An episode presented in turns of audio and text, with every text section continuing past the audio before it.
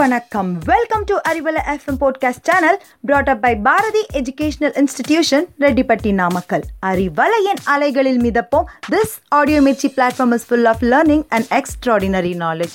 So don't miss, stay tuned. தொடர்ந்து இணைந்திருப்போம். இது உங்களுக்கான பாரதியின் அறிவலை பாட்காஸ்ட்.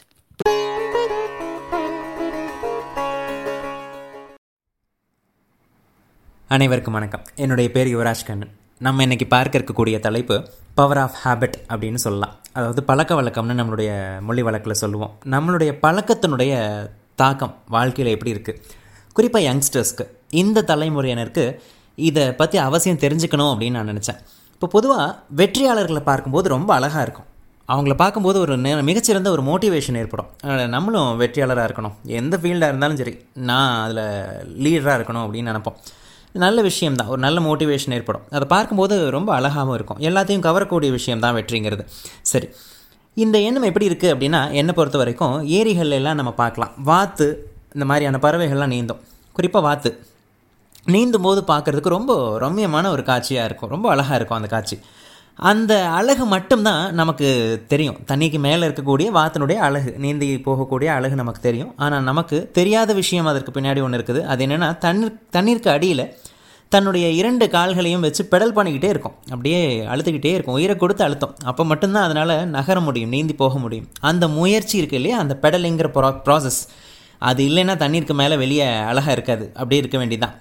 இப்போது இதை தான் நம்ம புரிஞ்சுக்கணும்.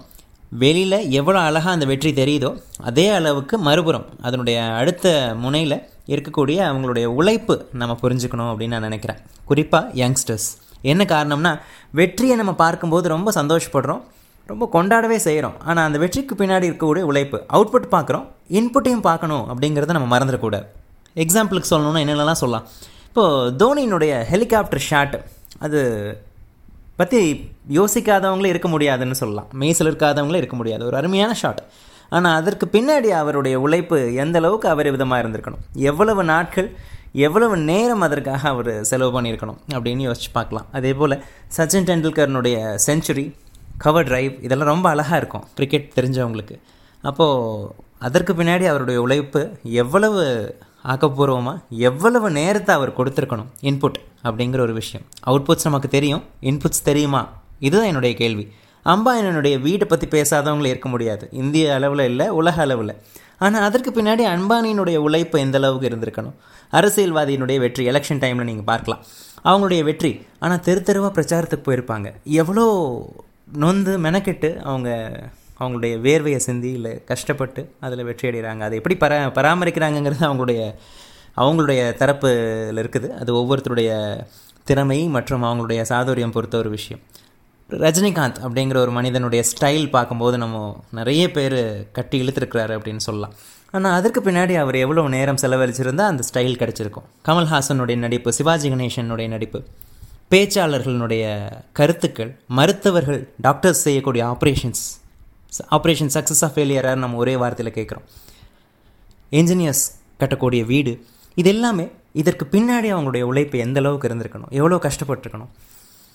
அம்மாவோட சமையல், அப்பாவுடைய பொருள், ஏதாவது ஒரு பொருள் வாங்கி கொடுக்குறாங்க, ஒரு பேனா, புத்தகம், சைக்கிள், பைக்கு, ஷர்ட்டு, இதெல்லாம் வாங்கி கொடுக்குறாங்கன்னா அதுக்கு பின்னாடி அம்மா அப்பாவினுடைய உழைப்பு எந்த அளவுக்கு இருந்திருக்கணும். அப்போது என்றைக்குமே நம்ம குறிப்பாக பார்க்க வேண்டிய விஷயம் இன்புட்ஸையும் பார்க்க கற்றுக்கணும்.